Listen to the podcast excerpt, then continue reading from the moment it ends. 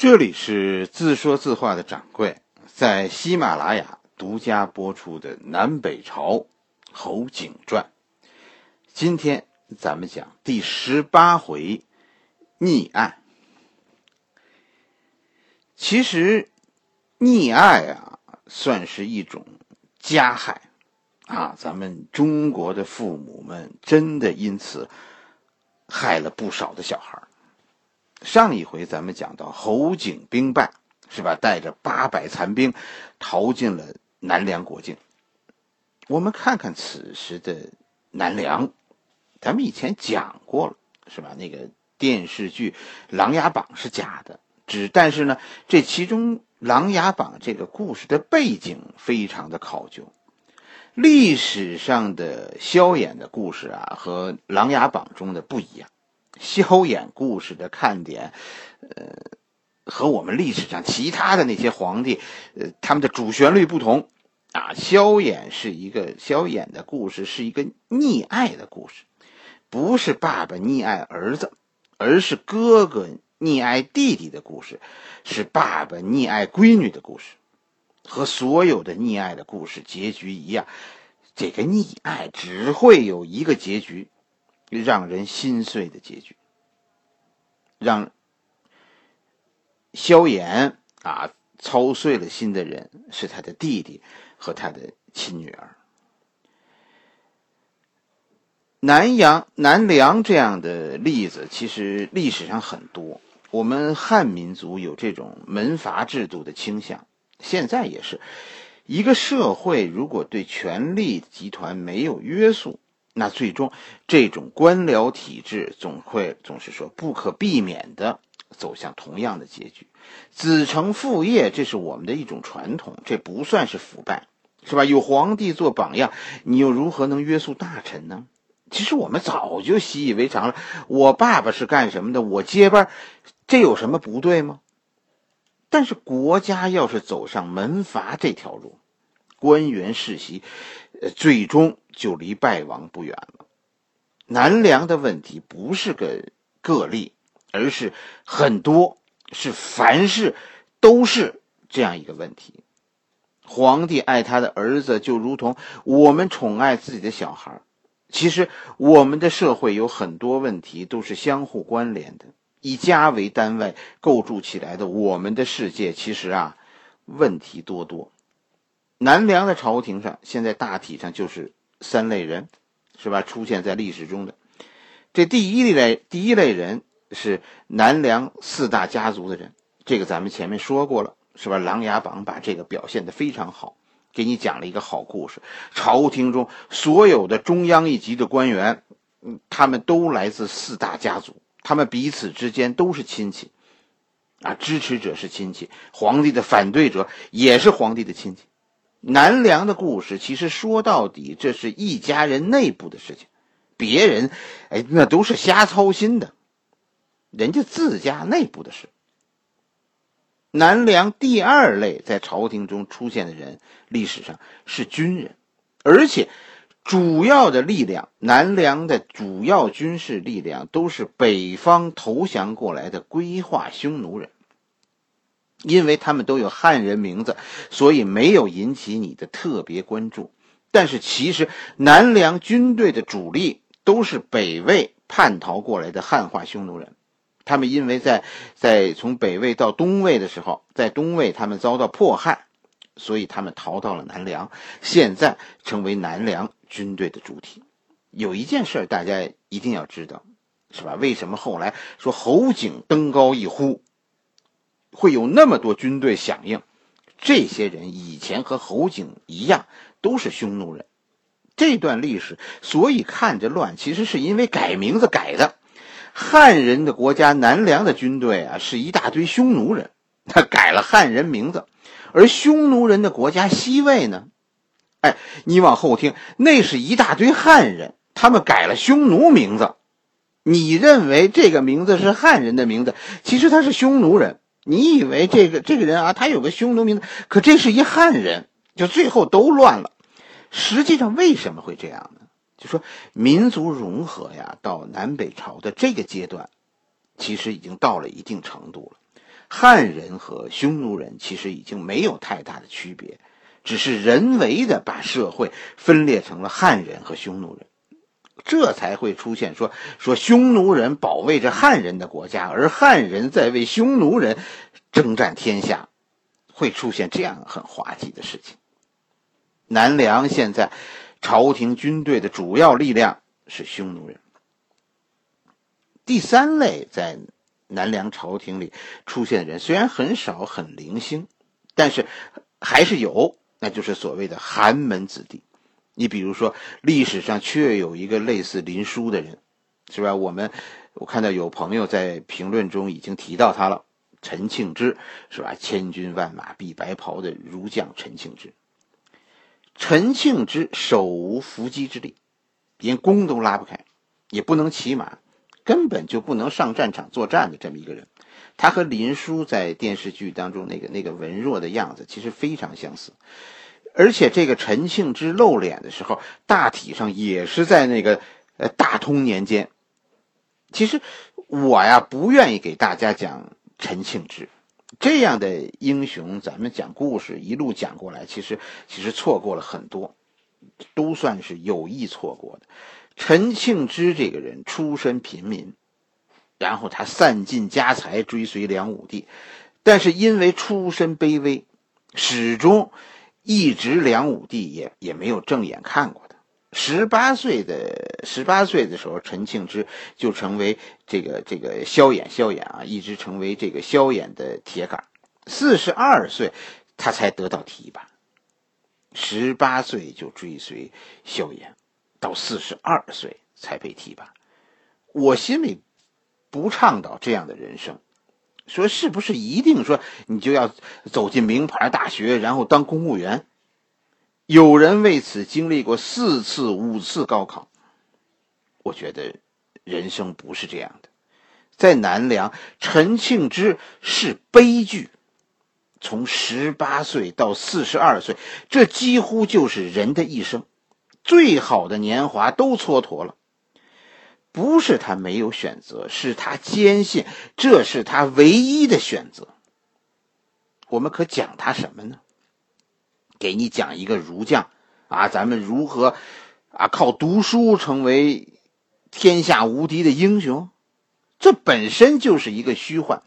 所有历史上的将军都是从死人堆里爬出来的，今天的将军们的成功都是昨天失败的结果。哪有说一生没打过败仗的将军呢？没有天生的武将。陈庆之所谓的儒将的胜利，那不是真实的。南梁史书上记录了很多陈庆之辉煌的胜利，可是东魏、西魏的历史上都没有提到过这些。南梁说他们在进攻，可东魏说南梁只是在搞摩擦，很小的事情南梁。而且我们大家都很多粉丝都很愿意说的那句千军万马必白袍，这个在史书上没有，这只是说当时有这么一句儿歌，千军万马必白袍。总体上其实就是这样一句话。在南梁，陈庆之们所谓的他们这些寒门子弟，除非你娶一个4大家族的公主，然后呢你和公主结婚，以女婿的身份进入政坛，否则你的一切都是梦。我相信陈庆之的那些辉煌，其实不过是我们历史上无数寒门子弟们的又一次空想。这个世界从来都不属于你，千万你别惦记。并不是说18岁的你蹉跎到42岁你就有出头之日的。所以我不爱讲陈庆之，因为你不如趁着现在年轻，你该干嘛干嘛，是吧？这个咱们的牢骚太多，咱们还是讲点正事儿。你看侯景之乱这段历史中呢，出现的王谢元萧这4个姓氏的人，他们都是一家的，因为他们几代人内部通婚，这个事儿不奇怪。从汉朝开始，朝廷就是这样的。西汉所谓的沛县五人组，是吧？东汉是什么呢？东汉是所谓的六大家族，是吧？到了南北朝，就是这四个姓氏的人，这四个姓氏的人算是国姓，是吧？他们相互通婚，所以他们是一家人。咱们说说，其中比较重要的几个人。上一回那个救援侯景，是吧？让东魏抓走了的叫什么？萧元明。萧元明啊，是梁武帝萧衍的侄子。萧衍是篡位上台的，以前的皇帝宋祁是那个宋祁梁陈中的祁。萧衍和南齐的皇帝呢是叔辈亲戚。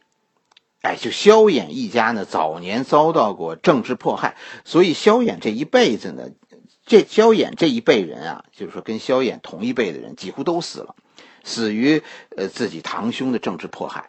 萧衍因此呢就特别爱护他的这些侄子。历史上这个萧衍啊，对侄子特别好，就甚至于啊，爱护侄子比爱护儿子都要厉害。这其中他最爱护的就是这个萧元明。萧元明是萧衍大哥的儿子。萧衍和萧元明的父亲啊，他们兄弟俩关系特别好，是吧？他们兄弟俩呢算是南齐的权臣。萧元明的父亲呢是萧衍的大哥，是老大，萧衍是老三。当时这个大哥呢是尚书令，就相当于南齐的时候的宰相。哎，哥哥在朝里当宰相，弟弟萧衍呢在外带军。萧衍驻军在襄阳襄樊。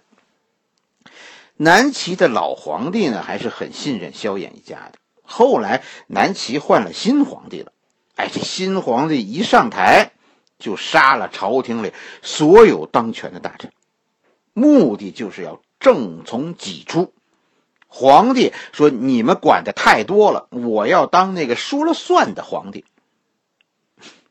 这件事是有征兆的，是吧？手下人就知道了，哎，就劝萧元明的父亲萧衍大哥说，你快逃到你三弟那儿去，他有兵啊，皇帝不能把你怎么样。萧元明的父亲就说，我不去，我要是逃走了，我还是尚书令吗？是吧？你说天下哪有会逃走的尚书令呢？我无罪，我要是逃到我弟弟那儿去，这个事儿就说不清了，我们到底是不是要谋反呢？是吧？我不能因此连累我的弟弟。就这样，萧元明的老爸被南齐皇帝杀了，不但是这个哥哥，萧衍他好多兄弟都被杀了。萧衍后来篡位成功，就非常感念自己这个哥哥，是吧？哥哥没有连累自己，还为自己后来篡位提供了一个绝佳的借口。所以萧衍对自己大哥的儿子特别好，就是对这个萧元明。结果这次半夜派他出去接人啊，怎么就让人抓走了呢？萧衍疼爱的侄儿还有一个，是吧？还有一个就是萧正德。萧正德的父亲是萧衍的弟弟。哎，萧元明的爸爸是老大，是吧？萧衍是老三。萧正德的爸爸是老六。萧衍兄弟十几个呀，就最后经过政治迫害，最后剩下来的就是萧衍和老六。所以这两个人特别亲。我们说萧衍溺爱弟弟，说的就是这个老六，应该就是电视剧《琅琊榜》里那个整天喝花酒、装糊涂的那个王爷。哎，此人历史上确有其人。这个老六其实比电视剧里的还不着调。电视剧里那个算是美化过的了。皇帝和哥哥，是吧？当到萧衍这个份儿上，其实真的是没话说了。萧衍的这个六弟就是萧正德的老爸，叫萧红。萧红在历史上非常有名。哎，我一说你现在可能不知道，但我一说你就会说，哦，原来这个事儿说的是他呀。这是怎么个事儿呢？咱们现在说一个男人，说他长得不是说长得，而是性格上很婉约，是吧？我们私底下会说这个人很娘，上海话叫很娘。这个很娘，说一个人很娘这个话，这个词历史上来自于叫萧娘。萧娘就是南北朝当时的人嘲笑这个萧红的。萧红这个人长得特别漂亮，比电视剧里那个漂亮多了，要不然他怎么别人会把她叫萧娘呢？当然这个人也很混账，是吧？萧红这个人混账到什么程度呢？萧衍让他去打仗，说带了几十万人出征，是不是和北魏打呀？这个我一时有点记不清了啊。但谁和谁打这事儿不重要，因为这一战历史上也没有记载。反正是说萧红带着部队就出征了啊，露营在野外，半夜下雨了啊，萧红突然就伤感起来。于是呢，这位老兄就跑回了家，跟哥哥说：“哎呀，下雨，我心情太坏了，没办法了，不干了。”历史上有人说萧红这是胆怯，我跟你说，其实不是。这个人呐，活得太文艺了。其实南北朝的历史，你要是看多了，像萧红这样说文艺兵出身的将军，是吧？有好几个，他们大致的行为都差不多。咱们以前是讲哪部书来着？刘裕传是吧？应该是刘裕传，就是咱们讲谢家那一段。谢家不也有这么样一个人吗？这样的文艺范儿在南北朝，这是一种时尚。但是哥哥呢，就是护着弟弟，是吧？萧衍就护着萧红，到什么程度呢？史书中说呢，说这个萧衍啊，萧衍还是有政敌的，当时他篡位的嘛，政敌们是一次又一次的刺杀萧衍，都失败了。说失败老失败，这个刺杀行动怎么还能继续呢？你就说一次不成功，萧衍一查找到主使，这不就杀了吗？你杀了主使人，还会有人继续搞暗杀吗？一般都是这么处理的，是吧？但是在南梁这个事儿就这么邪性，是吧？查不出主使，不是查不出，是不查。这个事儿是这样的，无论哪个刺客被抓着，只要你说是萧红派我来的，萧衍这个事儿就不查了。甚至有些故事里都说呢，当时金陵啊，连强盗都说我是萧红的家人，说了这个就没事了。当哥哥的就这么惯着弟弟，溺爱，对吧？这就算是溺爱了，爱的都没有原则了。溺爱最后会有什么结果呢？结果是弟弟真的要造反。这件事就可笑到说，哥哥几年前就知道了弟弟在跟人密谋，可是哥哥呢就是不管，反而每天和几个心腹大臣在后堂啊发愁，我这个傻弟弟啊太笨了，是吧？造个反都这么面。等了好几年，这弟弟策划谋反，眼看着弟弟就要把造反这个事儿都搞黄了，哥哥坐不住了，找来弟弟谈谈，就是劝弟弟，你别搞了，是吧？你哪天和谁商量什么来着，是吧？你的那个兵器都藏在哪儿了？都有谁准备参加了你的这个政变？都有谁跟你密谋啊？我都知道了，你搞不出名堂来，别瞎折腾了。最后呢，据说这个皇帝呢是哭着求弟弟，你别搞了，不是别的，你也太笨了，我就是现在躺在这儿让你把我杀了，这个江山也不是你的。电视剧里那个成天算计儿子的老爸，老皇帝，历史上他是这个样子的。你说有这么个哥哥，这个弟弟就应该消停了吧？没有，这个弟弟据说因此啊，精神上受了极大的刺激啊，开始干出一些荒唐事、乱伦之事，开始和自己的亲侄女，就是和萧衍的女儿谈恋爱，萧衍的女儿和萧衍的弟弟搞出了事情。最后这对情侣决定要杀了皇帝。一个要杀了溺爱自己的哥哥，一个要杀了溺爱自己的父亲。天下溺爱子女的父母们呐，真的，咱们国家历史上无数次重复一个悲剧，那就是溺爱最终养出来的都是怪物。女儿最终带着2个刺客进宫，刺客就打扮成宫女的样子。这男良，我跟你说，是一个经常男扮女装、女扮男装的时代。然后公主就和这个萧衍说老爸，我跟你说点事儿，你让这个侍卫们都撤下去。等侍卫一出，2个刺客就拔出刀就要行刺。但是萧衍啊，经常被人行刺，所以时刻都有准备，这屏风的后边就藏着武士呢。刺杀失败了，皇帝很生气。即便这样，萧衍也没有说杀了这2个人，而是把女儿关了起来，把弟弟也软禁了。哎，这2个人后来说因为愤恨啊，都生了病。弟弟生病期间呢，史书上记载哥哥7次去看望这个亲弟弟。弟弟死后呢，哥哥也非常的悲伤，亲自参加给弟弟办的法事啊，为弟弟超度。萧衍是信佛的，琅琊榜里那个这个老皇帝是不是萧衍，其实你看不一定。那你说这个萧红的儿子萧正德当然不是这个公主生的，是吧？你说这个儿子应该怎么对待自己的这个伯父呢？这个儿子以后居然恨萧衍，是吧？非要杀了这个伯父。你说这一家人咱们看着是不是都有病啊？你说呢？萧衍其实并不是对所有人都那么信任。这个故事啊，我给你讲的这个故事其实很怕细想。你说这好哥哥他是怎么知道弟弟那些阴谋的呢？是吧？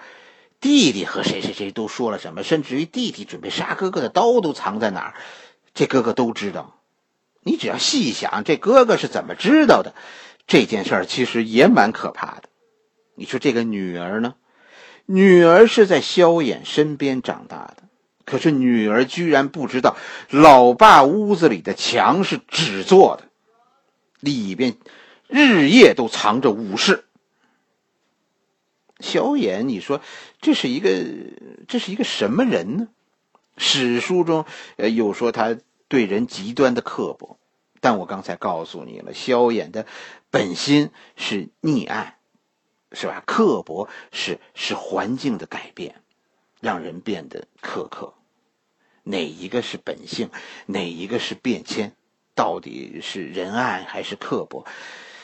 哎呀，谁又说得清呢？